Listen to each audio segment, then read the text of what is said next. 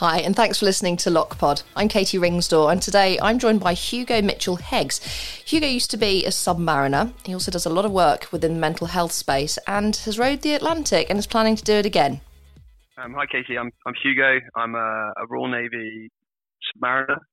Uh, I joined 11 years ago as a, as a nuclear engineer, and um, and then a few years ago, I um, after years of deploying and going out into some of the most kind of extreme environments on the planet uh, with my team, um, we decided to do this, take this ocean rowing challenge on, um, and uh, and you know it's it's been a few years since the first one, and we're looking to do it again next year.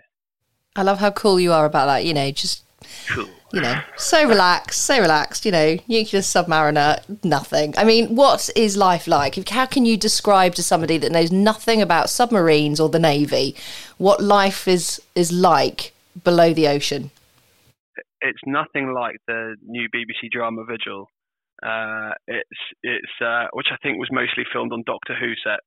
Uh, makes our world look very dark and gloomy. No, it's it's probably very similar to being on a you know on a uh, a very confined warship, you know, that kind of environment on board. Um, and it's it's um, you know there's no wasted space. Everything's everything's um, everything's got a purpose on board. So you're kind of you as the crew very much fit in around um, all the all the machinery and everything that you need to to not just um, you know kind of survive, but drive the submarine and operate it, and uh, you know all the kit that keeps you keeps you alive. Um, I, I think you know, kind of breaking it down, it's a lot of obviously a lot of training goes into to, to, to living in that environment. So you you know, it's not like oh, you're on a submarine now and you've got to you've got to deal with it. I think a lot of it is um, you know you, you're you're trained to exist in an environment where it's about having a very settled routine. You know, kind of like almost it almost feels mundane at times because you know it so well. And then if something happens, you know, an incident happens, you're trained to immediately you know everyone goes into autopilot, immediately respond to it, kind of that kind of quick actions, you know your drills, all that kind of stuff. Uh, deal with the incident and then somehow find a way of mellowing back into the routine after. That's kind of the environment, really. It's uh, it's one of two extremes, really. It's it's, it's um, kind of plodding along and getting on with it, and then and then response to, to to you know something crazy, and then dealing with it. Yeah. And we don't really hear much about it, obviously, because the whole purpose is to defend, and you don't want to be spilling your guts on everything that's happening uh, below the water. But obviously, did you experience many incidents? Is there anything you can kind of talk about that could help kind of describe what you do or what you did under there? Not, not like the whole thing is that we, you know, we do look after our equipment well. So not nothing to, you know, everything, every everything's got, every machine has got, you know, a life to it, and, and things do happen. Um, you know, so it could be, um, and you know, I think as long as you're, uh, as long as you know how to deal with it, it, it doesn't tend to be too, too, um, too stressful scenario, too stressful situation to sure, be in. You sure. can respond to it quite well. Um, not, not, not really, not on a day-to-day basis. Um, it, it, it's, it, you know, a few. I think the movies tend to dramatize it a little bit. Um, but you know, I think, yeah, I think we, we're it's all about preventing. I think we very much have a culture of prevent prevent bad things from happening. So, you know, we have 150 people on board, and two thirds of those are technicians and engineers who are constantly monitoring equipment, and you know, you can kind of deal with.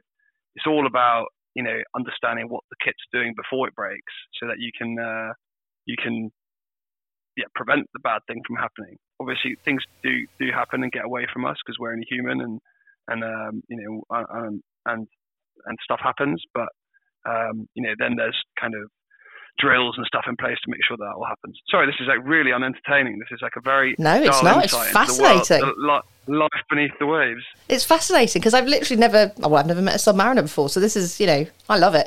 Um, so how long are you down there for? A period of time. So do you obviously you're not down there for like a year at a time. What's the kind of on-off period? it really varies. We've got two types of submarines. We've got um, uh, we've got a hunter killer uh, attack submarine, which are very much you know designed. They're, they're the pointy end of the stick. They're there to deter other um, hostile forces and ships and submarines, uh, you know, and they and they've got various other capabilities that they can do that are quite cool and sneaky. Um, and then we've got our our nuclear deterrent boats, um, which have you know which carry obviously you know our our, our last resort. Um, you know, and those will just go out for a period of time. You know, and we're talking you know months here. Um, you know, uh, uh, yeah, uh, kind of yeah, can be over 100 days. Um, the, so you kind of that, that's kind of a feel for the time away. Um, yeah, and you just go up for that time. Wouldn't surface at all. So no fresh air. Um, Did you? I mean, does that even cross your mind when you're down there? Like, I just want to go outside and get some fresh air. No, I think you you very much accept the environment you're in, and I think that you you know you you've had by by the time you're actually deploying on one of these things, you've had time. You know, you've you've you've gone through your military training. You you you appreciate the environment of just being in the military general generally. You know, um, you've gone through all your technical training, so you understand the environment you're in. Uh, and then it's about you know you develop your own coping strategies to to exist there. You know, you accept that your personal space is a premium. That actually the only place you're really you know in your own you you you know, you've really got to yourself as your bunk. You know that little kind of little coffin sort of shape bunk, not not not much bigger than a coffin. It sounds so morbid talk calling it a coffin, but uh, it, that is that is sort of the dimensions what you're you're looking at. You know, very little yeah. headspace, but that is your space. That is you where you've got to kind of detach yourself and be on your own and and just kind of you know. But then obviously we've got you know you you you, try and exist in an environment where you're um, you know, you've got your crewmates. There is downtime. There is social time. You've got a mess. You know, where you've got TV and games and and uh, you know where you can kind of switch off from your watch keeping from the working day. Uh, but you're always you're never really fully switched off. You know, you're always uh, poised to deal with whatever happens. Yeah, um, it's twenty four seven really when you're down there, isn't it? Oh, completely. You know, if something if a fire were to break out, you don't wait for the fire people, firefighting people to come and turn up. There's everyone, all 150 of us have a role to play in the in any emergency scenario. You know, uh, you know, if you're the if you're the chef, your priority isn't you know cutting carrots and and and, and tonight's dinner. It's you know you're you're immediately a first aider. You know, you've got a secondary. Everyone's got a secondary role immediately. Um, you know, it's it's it's, and they will go and close up. You know, in that in that environment, and I think that's really cool. Actually, is that that you know we've all got that that secondary um, kind of instinctive thing that we've got that we know that we've got to be be available for at a moment's notice. When you're, um, when you, you know, but when you're back home though, how do you kind of adapt to that then? Because you're not just like sleeping in your bed when you're back at home and you're like on guard all the time. Like, how do you psychologically switch your brain? It, it does. It does take time, and we do. You know, we are. I think we're starting to understand I think this is something that's very new across the armed forces generally is appreciating mental health and um, you know uh, we've done it for you know, some years now, understanding that people need to decompress. Um, but it is you're absolutely right. It is weird. You know, you'll be on a multiple month deployment where you're looking after. You know, I'd be looking after one of my teammates, colleagues, crewmates would be looking after a nuclear reactor or you know looking after weapon systems or driving a submarine or whatever you know and then suddenly within two days of being back you know you've, you've come back my world we have a two crew system so we've got you know you'd hand the submarine back over to another crew and then after that a few days later you're at home and you might be like going and doing the food shop and and you know changing changing nappies and and you know things like that and it's suddenly you're it, it's it's we don't really think about it. We do try and slot back into that life, but it does take a while for some people. It does take you know it does we do it, it is a bit weird. I think for me the thing I find the strangest is um, sleeping in a quiet in a in a completely silent room. I actually have got to the point where I need to put a fan on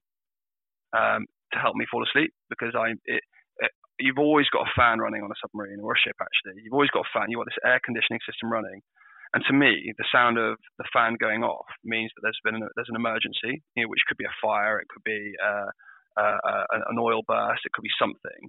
So my instinct, if I hear the, the, you know the fans go off, for me that's instinct to just wake up because I know that a couple of seconds later the general alarm will probably go off. Um, so yeah, that's that's um, that's one that's kind of weird. Getting back to at home, sleeping in complete silence. Yeah, I can't do it. I hate it. I bet. I bet. And you do a lot around mental health. Um, you know, you, you were a champion. I think uh, I read with the Navy to kind of help other submariners that are, I, I, suppose, going through difficult times or just trying to adapt. What kind of support do you guys provide? What kind of help and support do you guys get generally? What's it like? We're we're we're, evolving really quickly in this space. This is this has actually been a real pleasure to have been a part of. Um, I think a few, well a few years ago, um, I, I, took a real interest in it. Um, um having you know having seen some of my own team face challenges, and it's just you know it's, it's everyday challenges. We all you know we're all we've got three generations of people in our in the navy, um, you know, and we all have everything that everyone else goes through: domestic and illness, and um, you know, and stress at work, and all those kind of things. And actually, uh, having a wider breadth of perspective as to how we can um, we can um, you know provide access to support. And I think actually where where we're really lucky is there is loads of support, but it's about cohering it. It's about understanding who does what and where. I think that's something where a little bit, you know, there's so much out there at the moment, isn't there? Where as a as a as a as a as a country, very lucky. I think there is a lot of support out there, but it's it's how how it's signposted, how to make it available, and actually destigmatizing people actually trying to access it, particularly men. You know, I work in a very male-dominated industry, uh, you know, it's something that we we are really poor at is you know, men being vulnerable, um, being open with their feelings, um, what turning to turning to people for support. You know, it's it's, it's you know it's, it's the biggest male killer, isn't it? Um, suicide in in you know across whatever age group, especially in high stress jobs, in which ours ours is. So, um, you know, we, we I took a real a real passion um, in in that topic, and a lot of it's been about cohering support and trying to get uh, you know identify where the gaps are. You know, where where where are we lacking? Where are we lacking? And what can we do about it? But actually, one of the things I'm, and I suppose this is the link with the rowing, is one of the things I've been really, um, you know, really see the value in is it's about that preventative maintenance. You know, we do that with with machinery. You know, and you'd have done this when you did your clipper. You'll see that it's about maintaining things to prevent them from breaking. Uh, and we do it with, you know, we do it with our physical health, don't we? Everyone's so, we're so driven to be physically, you know, in good shape and there's pressure to look a certain way. And, you know, we got, you know, we're encouraged to have diets that are, you know, all these fancy diets to do, to, to enhance our, our health, don't we? And it's, it's absolutely, kind of, but we don't do it mentally. And, and it's all about preventive stuff. Yeah, exactly. And I think that's you know, you talk about fitness. I think mental fitness is this brilliant area. Uh, we did a whole load of stuff with some academics around mindfulness and um, uh, you know and how to enhance like one's mental fitness. You know, to to be because you can you can you can you can develop a fitter mind. You can you can stretch. Uh, you can expand your comfort zone. You can expand your stretch zone. Uh, you know, if you ask me, you know, a lot of it is stuff that we, you know, we do in everyday life, isn't it? Uh, if you ask me 15 years ago, before I'd been in, was in the navy, I want you to go into a room that's on fire. You know, everything's on fire from floor to ceiling. It's just fire in there. Mm-hmm. I would, I would laugh in your face and be like, you know, Roger, not a chance. yeah, that's not my comfort zone. That's my panic zone.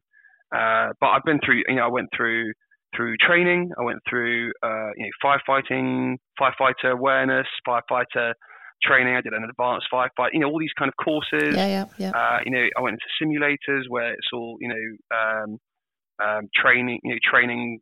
They've got these, um, you know, these fires that they can turn on and off that are, you know, floor to ceiling. Uh, you know, and I developed trust in the equipment. I developed trust in myself and the process. And suddenly, it's it's autopilot. Less that's scary. My, that's yeah. my that's my com- that's not comfort zone. That's my stretch zone. I can mm. operate mm. in that and and not be overwhelmed. Mm. Uh, and I think you can do that with everything, really. I think it's so. I think yeah, I love this topic of mental fitness that you can you can develop a more resilient mind by being proactive rather than waiting. You know, it's a little bit about like that physical thing. You don't wait until you're, you know, you're 50 stone and and you know and you're you can't walk anymore and your knees are broken to go oh I should probably do something about this no you're right uh, you know, yeah. So yeah, I love that. Love that that theme. Yeah, and you you know you were talking about the rowing there as well, and that's it's a perfect kind of segue into the amazing thing that you guys have done, but also doing again. I mean, I'm not going to spoil your story. Tell me tell me about what you did and what you're doing. So for me, actually, it was it came about a few years ago. Uh, actually, there was a mental health link to it. I had a I had a neck injury. I used to be a rugby player um, for for a long time. I think I've, I've been playing since I was a teenager.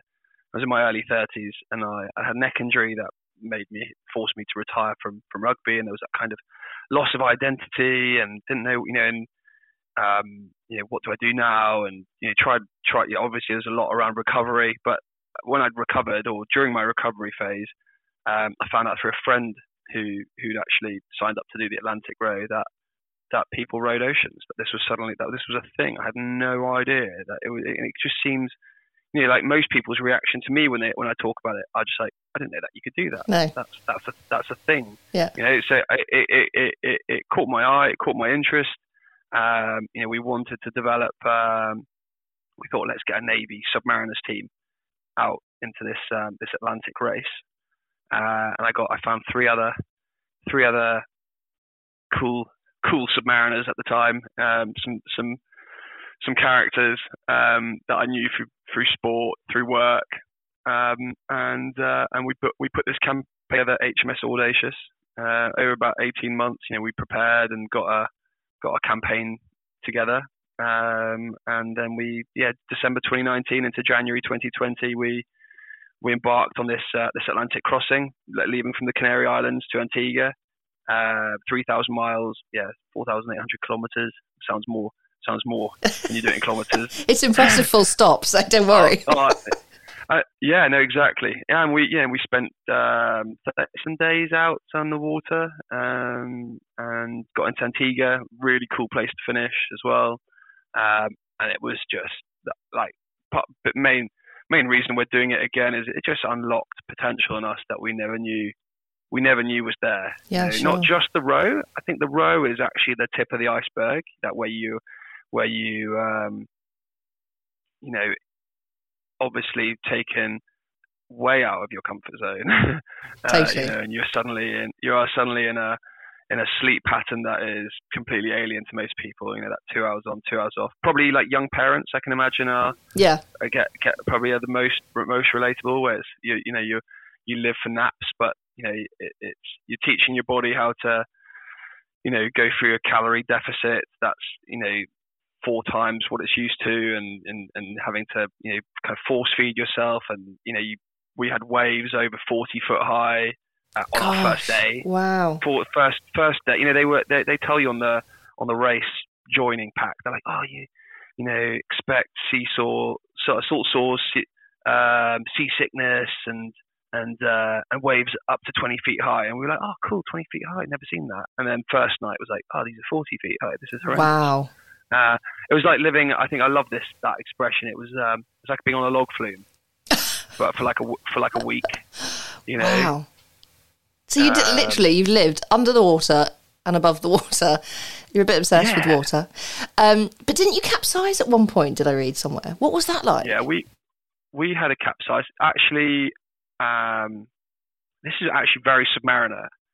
It was, you know, you're. It's very. It, I, could, I really compare it to an incident on a submarine where you're kind of plodding along on your like, you know, you're you're you've been doing this this kind of quite repetitive shift pattern, and it's very kind of, um, yeah, there's a kind of monotony to it of you know two hours on, two hours off you're either rowing or eating or sleeping or cleaning yourself or fixing something. Very kind of, and then suddenly something very, you know, very quite extreme, uh, potentially life-threatening happens, and you've got to go through your drills. And you practiced it. You know, we we we practiced it. We'd been in a in a we went down to the kinetic, the kinetic um, ocean basin, got a crane, and flipped the boat a few times with us, us in it, just to kind of know what we would do and who would be where and how Mhm. how the boat would behave and and so on.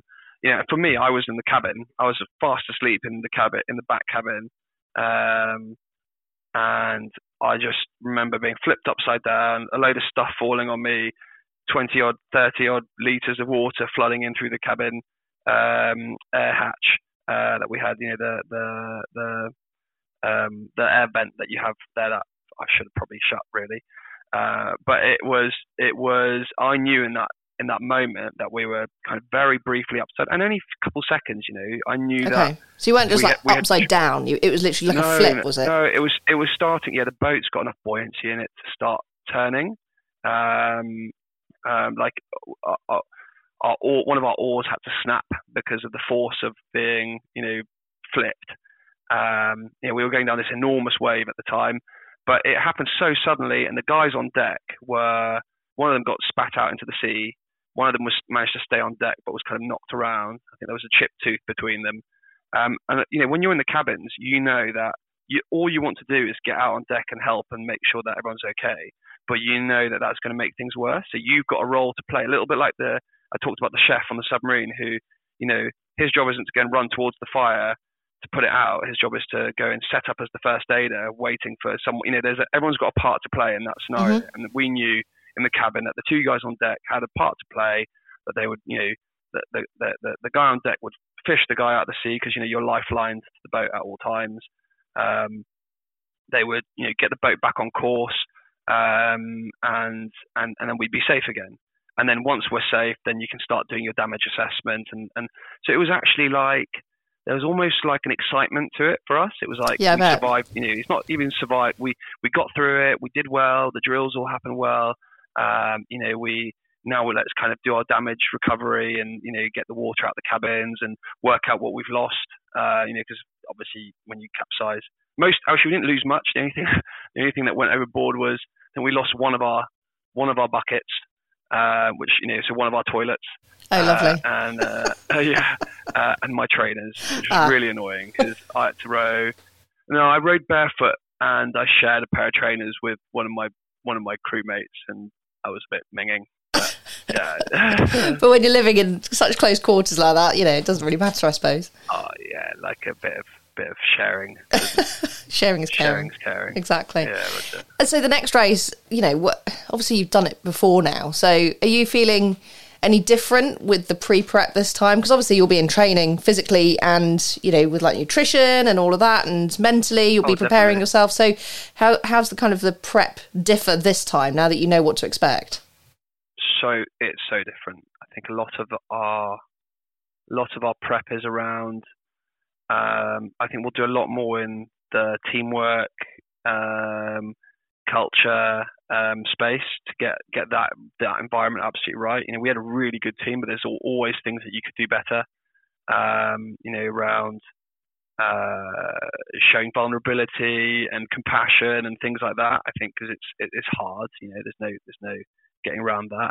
Physically, um, last time we were so focused on being big and strong and you know big rowing kind of speeds and all that kind of stuff, and actually that probably less of that and more in the mobility space because you know you can be as big and strong as you want and row a 2k as fast as you like, but you know you need to be able to repeat that performance on day 30, the same performance on day 30 as day one. So actually, probably a lot more on uh, on mobility and yoga and uh, you know kind of um, range of motion, so that you know that that you're not seizing up when you're a bit cold and tired. Um, you know, and you can you can uh, uh, especially again this is back to the curse of a lot of men. We're all rigid.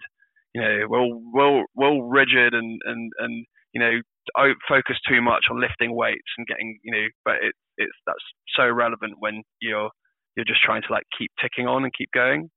Um, so yeah, very very different approach this time. Obviously, we know about you know what what to expect with the highs and lows and the preparation and and so we'll we'll take that mindset into the next one. Um, you know and I talked about the row is just the is tip of the iceberg. The row is incredible you know and and it's um yeah every bit of it's got a special a special moment. And you know there's the hard bits that you you you feel so rewarded overcoming and uh, you know and obviously finishing in a wonderful place where your family are waiting is quite quite magical as well um, but actually, like all the stuff we do before um, and after is really cool. You know, when you're working with going and talking at schools and and uh, and sea cadets and scout groups and going and working and doing STEM uh, events and working with sponsors. You know, for some of my guys, you know, they they don't get that um, they don't get that interaction outside of their day job. You know, actually, it's quite special for them to to grow in a different way. Uh, that's it, and so inspire really others as well.